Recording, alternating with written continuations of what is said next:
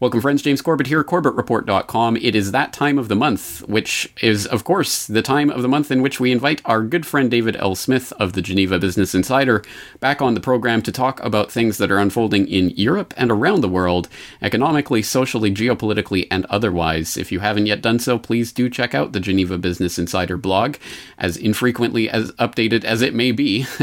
And, of course, that will be linked in the show notes for this program. As always, David Smith, always a great pleasure to talk to you. Thanks for joining us. Good to be here again, and I've had some nice feedback over the last month on my reappearance, which is very flattering, and I hope to continue. The crowd clamors for more, so let's supply them with that. And there's a lot to talk about, but I think something in your neck of the woods that's of great interest, although it does not directly affect Switzerland, but still there has been some Swiss reaction to what's happened recently. And of course, I'm talking about the European parliamentary vote that just took place and has been called a title change or a political earthquake, or it's been described in different ways, but long story short, the Euroskeptics of various stripes have doubled their representation in European Parliament and become a significant minority that will potentially have the ability to create a bit of havoc and chaos within the European parliamentary system, which may be a good thing. But let's get your take on what just transpired there in the EU vote. Yeah, well, it's a very, very interesting situation. I mean, there has been for a long time now clamors from people who want to see less control from Europe, and we have seen a lot of mouthing from the politicians of saying yes, yes, yes, and in the UK, David Cameron promising a vote, but of course once he gets re-elected and with enough preconditions that makes you think it may never happen, the public are just generally getting fed up. There's an overwhelming frustration with the austerity measures, which are designed, as we well know, to make the banks rich and safe, and the workers poor and vulnerable. And people are finally beginning to wake up and kind of make protests to it.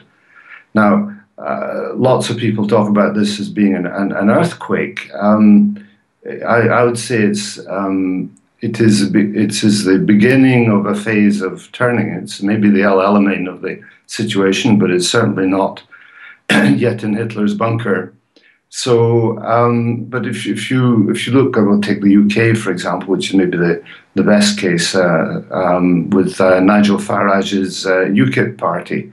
It's been poo-hooed for years, ridiculed and ignored, and now it can neither be ridiculed nor ignored. And Nigel Farage, I mean, I've met him a couple of times, and I actually like the guy. You know, he's a good guy to have a beer with, a cigarette with. And by the way, Nigel, if you're listening, you still owe me a beer. So, you kind of look at his success, and now he is actually destabilizing the main parties. And you look at what is happening in Brussels, where, of course, the left and the centre-right parties still have a huge amount of votes compared to the others. However, they're looking a bit at like having to form a grand coalition to eliminate the others. In which case, you're beginning to say what is the point in the 80% excluding the thoughts of the 20%. Or they end up in bed with parties like UKIP, which I think is inconceivable. Now, I think where there is a problem is if you look at the anti-European Union parties as a whole, or the nationalist parties, whatever you want to call it, some of them are widely different in the way they look at things. I mean, Marine Le Pen in France, who is, I think, if I remember correctly, got 24% of the poll, compared to the incumbent president's party, which got 14%, and the previous Sarkozy's party, which got about 12 or 13. You're looking at someone who basically represents a resentment vote, because at the end of the day, the French are not fundamentally racist nationalists to the extent that Marine Le Pen is. But what is showing is there's a ground movement against all of the establishment politics gains in Europe. Same thing in Holland to a lesser degree. But you have all these people who are voting for these, let's say, off the main track two-party system in order to try and get their voice heard, because they know that with the, the oligarch-controlled, bank-controlled main parties, that they're going to get nowhere. And little by little, this will happen. And it doesn't take much imagination to turn the clock back to the 1930s, where everyone was laughing at Hitler with 3 or 4% of the poll. And within 10 years, he was chancellor. And God knows what, we all know what happened after that. And God forbid that Europe ever go down a route like that. But the surest way to go down that kind of route is to continue to ignore the will of the people. And eventually, all of these, the EU's sole and unique purpose is to ignore the will of the people, and in order to pursue their unaccountable agendas to satisfy their true masters. So let's examine that a little, because that's an interesting point that you just raised. The idea that it's the populist tendency which is in counterbalance or counteracting the sort of the haughty elite who feel they can ignore the masses is where these movements come from. And as you point out, that was the sort of socio-political context that made the rise of the Nazis in the 1930s possible, because of that sort of disconnect between what was happening economically and politically versus what the people were feeling and experiencing. And that obviously plays into an authoritarian mindset, which is obviously what played out with the Nazis and the rise of Hitler. But now we are in a similar situation where we have this.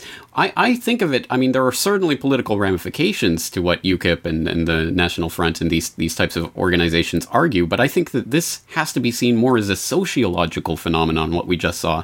And I think along the lines of what you are talking about, the reconnecting of politics to the sort of the populism, it's a re-rise of some sort of populist politics, which has its own pitfalls, potentially. So we are on a cusp of a very interesting moment. And my question to you is, why now? There's nothing fundamentally different, I would say, from the position that has existed for certainly at least 1 or 2 election cycles, if not much longer. Why are people suddenly connecting with some of these formerly fringe groups? Well, I think the answer there is very simple. I mean, it is the austerity environment that's being created, and the fact that people are feeling genuine hardship. And, the elites have no concern whatsoever about the average person. In fact, they don't even understand remotely what the life of an average person is like. I mean, you take our British politicians, who are from mainly from the very privileged elite families in the first place. They've never lived in a council house. They've never bought a pint of milk, as Ed Miliband was embarrassed into showing that he hadn't a clue how much a pint of milk cost. Now, I mean, these are things that when someone says, when all of the realities that you're living with are totally unknown to the person who's saying, I'm with you, I'm behind you, I understand you, and your situation every day is getting worse, and, the guy at the bottom of the pile, he's watching his food bill go up every month or his beer bill go up every month. There'll be less and less money available for himself or his holidays or whatever, and observing where money is being thrown away. I mean, like we talked last time about the Ukraine and giving many billions of dollars to the Ukraine from the EU without any consultation whatsoever. And that obviously touches people in countries like Greece very heavily. And we see there again, there's a tremendous rise in the anti-European Syriza party, and there's also a big rise in the extreme right parties, which is again, deeply disturbing. But what we have created at the moment is a kind of fascism light environment where coercion is done in a gentle way rather than in the brutal way of the 1930s. But when order starts to break down, which inevitably it will, if people just keep getting their frustration levels up, then things are going to get tougher and tougher and tougher. And wherever you go around the world, you see in China, for example, the violent repression that is being used there on protesters. When states ultimately their sole purpose is to perpetuate themselves, and if killing or beating up the citizenry is the means to the end to do that, then none of them have any problems doing it whatsoever, whether they do it with a smile or with a snarl.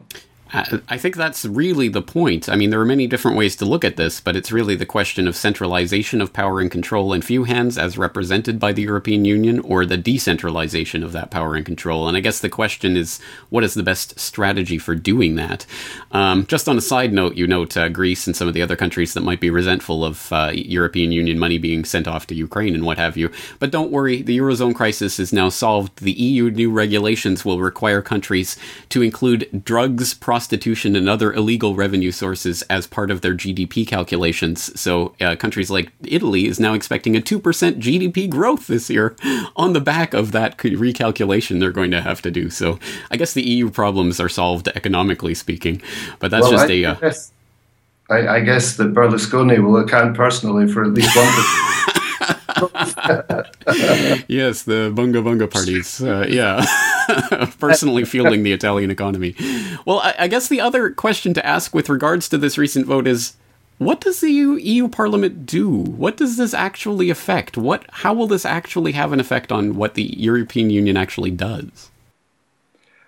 Well, I think, like with most people in these situations, they will continue to ignore it as far as possible because, as I say, if they manage to form a grand coalition of the two major parties, then things will go on as before. And for these fragmented parties, you know, they need to get representations from people of like-minded parties from at least 7 countries in Europe who have got like-minded agendas, and they need, I forget how many votes that you need in order to have to create a little grouping which has more influence. But some of these people are very divided. I mean, I don't think Nigel Farage, for example, would get into bed with some of the more extreme right-wing parties, even although that would be an easy way to you know, pick up some additional points and have influence. But I think the central parties are going to be the same. They're going to have to compromise in the grand coalition. So it is eating away at them little by little, making things a bit more difficult. But they will continue to ignore it, as elites always continue to ignore reality until it comes to an end. And it's maybe it's unfair to say elites. I mean, it is human nature to think that things can go on when there are obvious indications that the best thing to do is go down a different course. And we have evidence of that in the financial world with QE, and we think that's going to be the answer. And the answer with central banks who think that they can micromanage the entire world's economy between about 20 people. All of these things, obviously, ultimately are going to fall apart.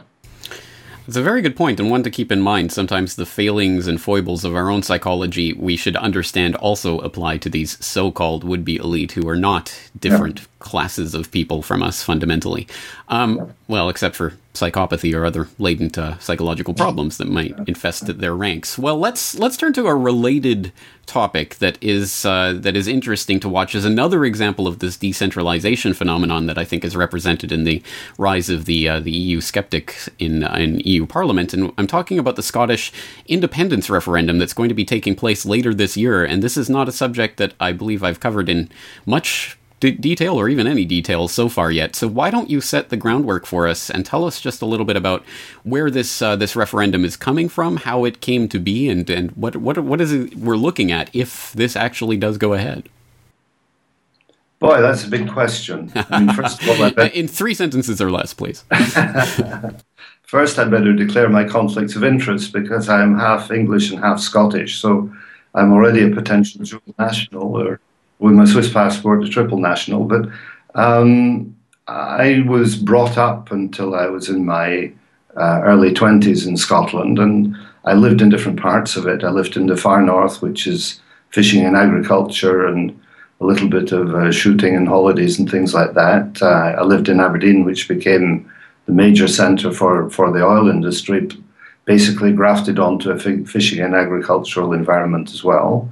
Then in Glasgow, which is more in industrial, shipbuilding, coal mining, and so on. And then Edinburgh, the capital. And taking all of that together, I had a good look at it when I finished my exams. And the first thing I did was I took a plane and I went to London. So, I mean, I guess you would count me as an economically internally displaced person because, you know, Scotland has relatively limited economic possibilities, or certainly at that time. And this is changing now quite a bit, but it's still insular. Its economy is still quite limited, and there is a great deal of emotional appeal to Scottish nationalism, which is basically another word for socialism. I mean, it is cannibalized the Socialist Party into you know, a rear place in Scottish politics. But by voicing the same approximate agenda and adding to it the emotional appeal of, you know, Scotland the Brave, and, you know, if I look at it, the elections which are coming up shortly, I, for example, am not allowed to vote in those elections, because I am not living within Scotland, even although, you know, I may have investments there, pay taxes there, etc., etc. However, if you're a 16-year-old schoolboy, you can get the vote, because, again, you know, the younger and the less educated people are, the more they're likely to follow the sentimental nationalistic line. So how Alex Salmond, who's the leader of the Scottish Nationalist Party, managed to get that one over on the British government, I don't know. Then you have the question of what is actually going to happen to Scotland if it is fortunate or unfortunate enough to become independent. Now, again, if I speak with my English friends, they said if they give us the vote, we'd all vote that Scotland leaves. So you have a contradiction there. But there are major issues, and I can't detail them all, but what do you do with the oil industry, which where a lot of the oil is off Scottish waters?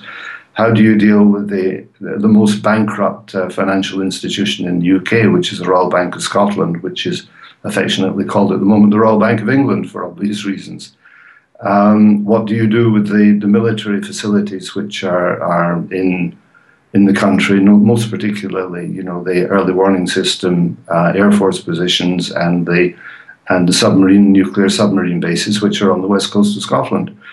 And the other thing, which I think is very telling, is that if Scotland does get its independence, you're going to have a country which is profoundly socialist with a neighbour which would become, by the exclusion of the Scottish MPs, perpetually conservative. So then the last kind of phase of it, which I find comical, is that while they want to leave, they want to stay at the same time. So they want to keep the English pound, which means they will be perpetually in the grips of the financial policies dictated by the Bank of England. They want to keep the present monarch, you know, an awful lot of the status quo things.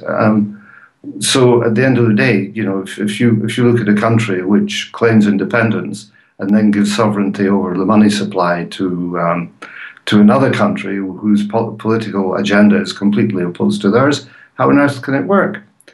And then I suppose the last thing I talk about is, you know, personal interests, because Mr. Alex Salmond is he's a very personable guy. In fact, for those who were brought up before the times of Harry Potter, there were school books that we read, things like The Wind in the Willows, and there's a character in there called Mr. Toad of Toad Hall, who is actually a caricature of Alex Salmond. You know, he's reasonably smart, he's quite articulate, he's very egocentric.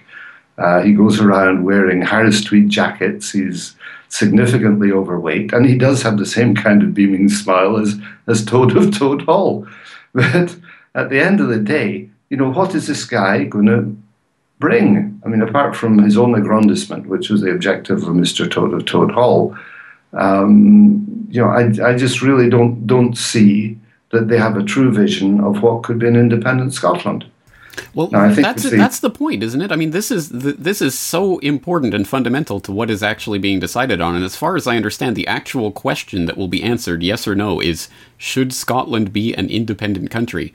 That leads to all sorts of questions about what that actually means. And I come at this from the Canadian perspective, having lived through the Quebec referendum, where there was no clear sense of what it actually meant if they did actually vote for separation. There was talk of sovereignty association and using the Canadian dollar and the Canadian passport and all of this. And it was not clear what it actually meant for Quebec to separate. And in this case, I'm not sure, is there an articulate vision of exactly what type of relationship Scotland would seek with the UK? No, I don't think it is fully defined, and I think Salmond's agenda is not to have a vision, but to accumulate votes. So he's going to say whatever is necessary to get the votes, as I say, in large measure for his own aggrandisement. I would subscribe if I had the vote. I mean, I would certainly subscribe to voting for Scottish independence, but they would have to do a few radical things, like have their completely separate themselves from the pound sterling, have their own currency, decide what they do about the military, perhaps do the same thing as the Ukraine did with Russia, and just rent the bases. But at the moment, you get people like Lord Robertson, who was a former head of NATO, with his doom and gloom projections that the whole world will fall apart if Scotland isn't part of the UK because of the military risks from our enemies. Well, I mean, the whole thing is complete bloody nonsense, but you listen to these propagandistic nonsense, and at least from my point of view, it just turns me off completely because I know what's behind it. But, this appeals to the lower educated, emotional Scottish vote. And never forget Scotland.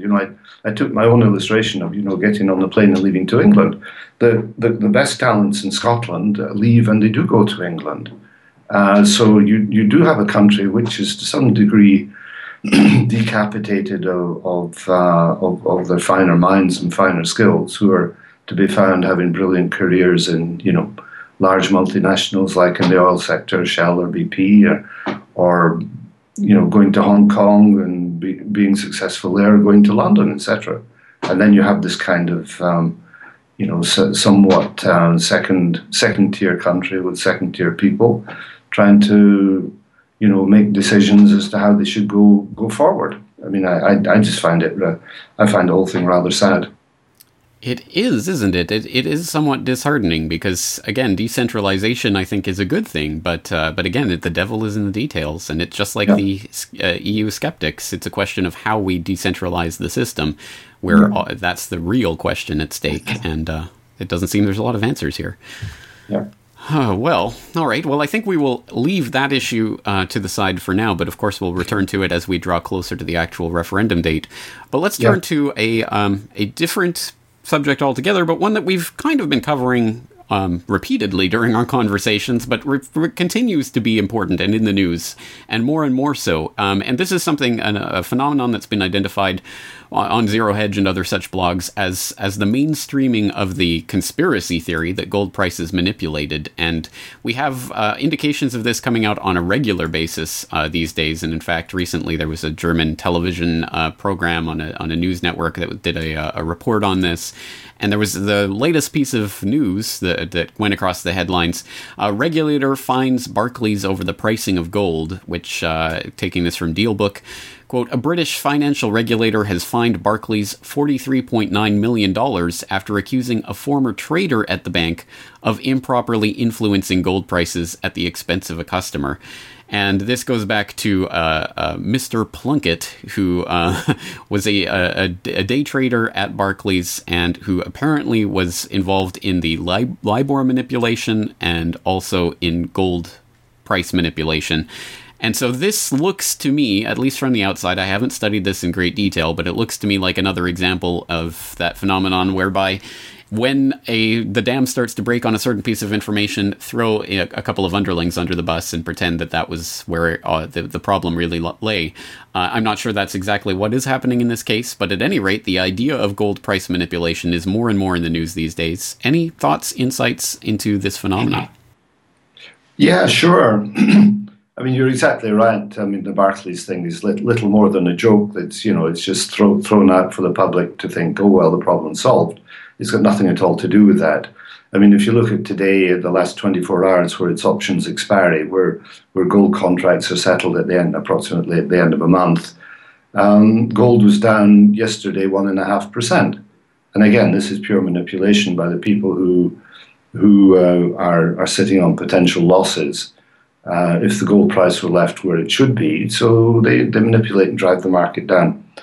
If you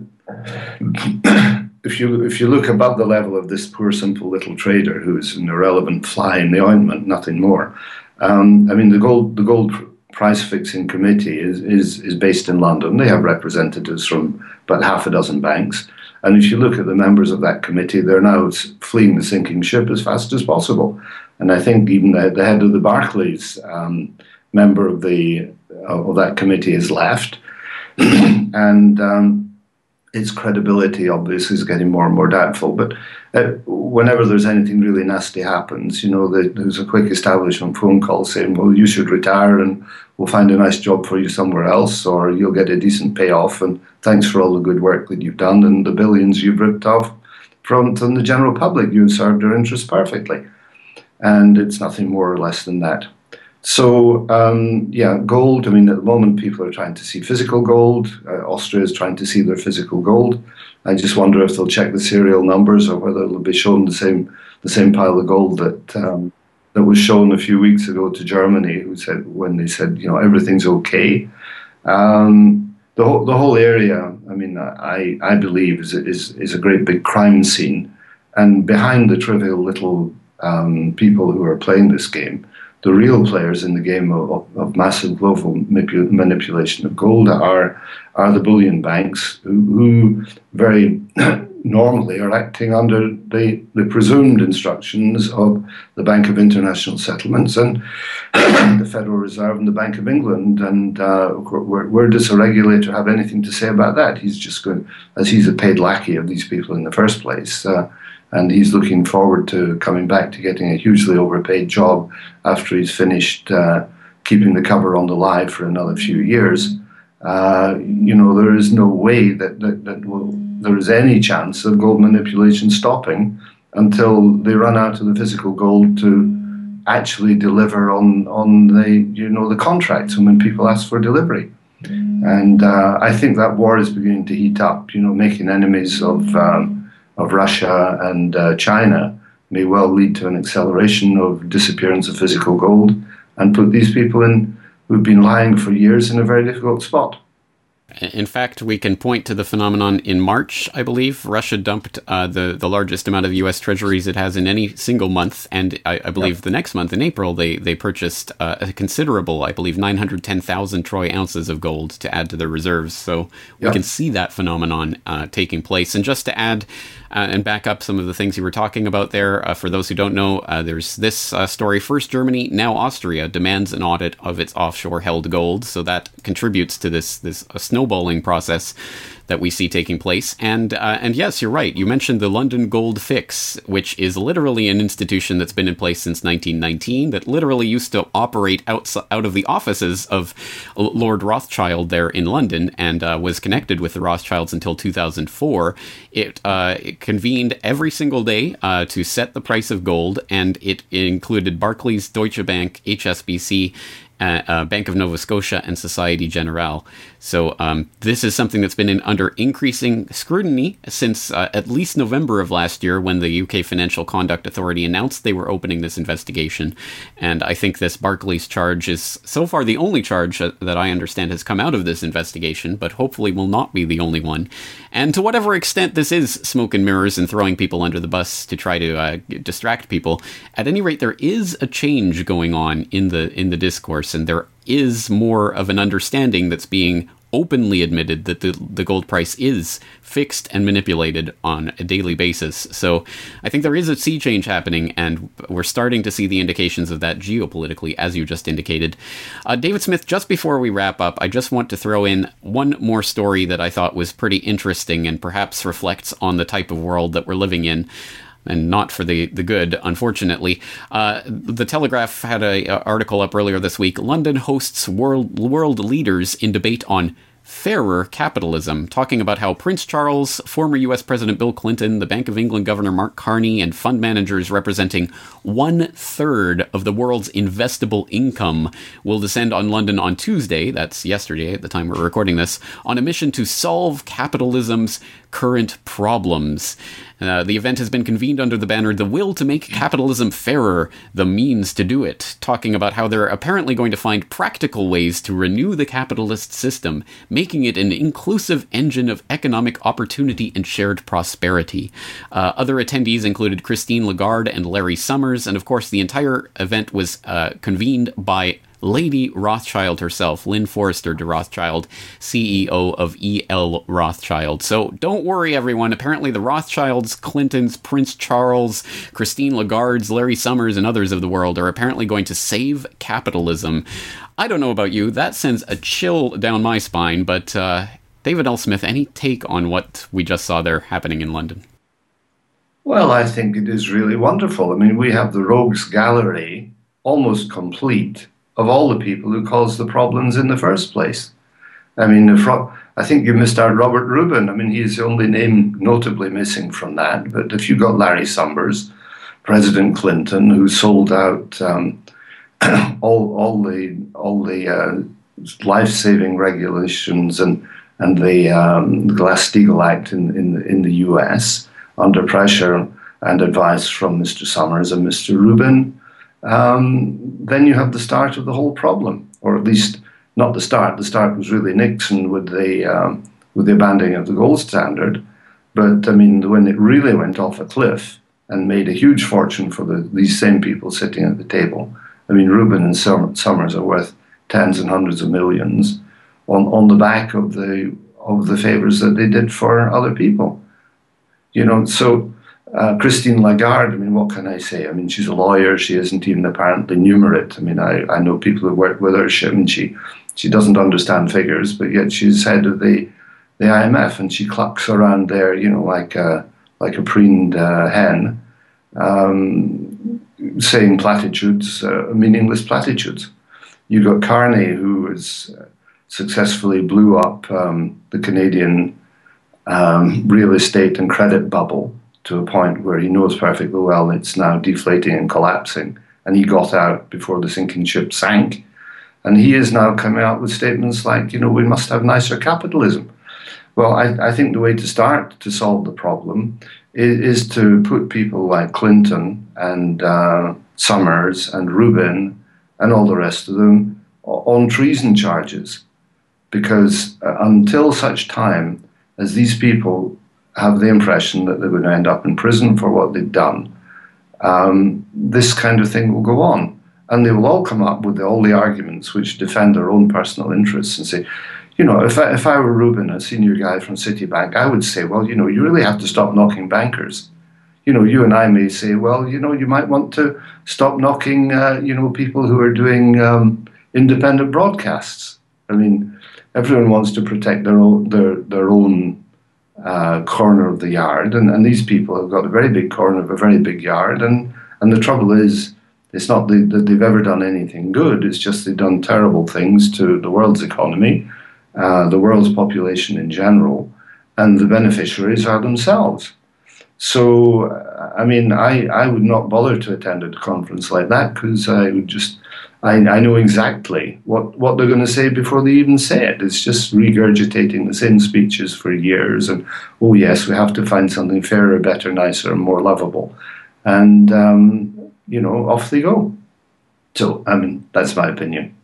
Well, I certainly hope it is just hot air, but unfortunately, they also like to use these little conferences to further their agendas by, of course, under the name of fairer capitalism and making things nicer for the average person, because these billionaires really care about the average person, don't they?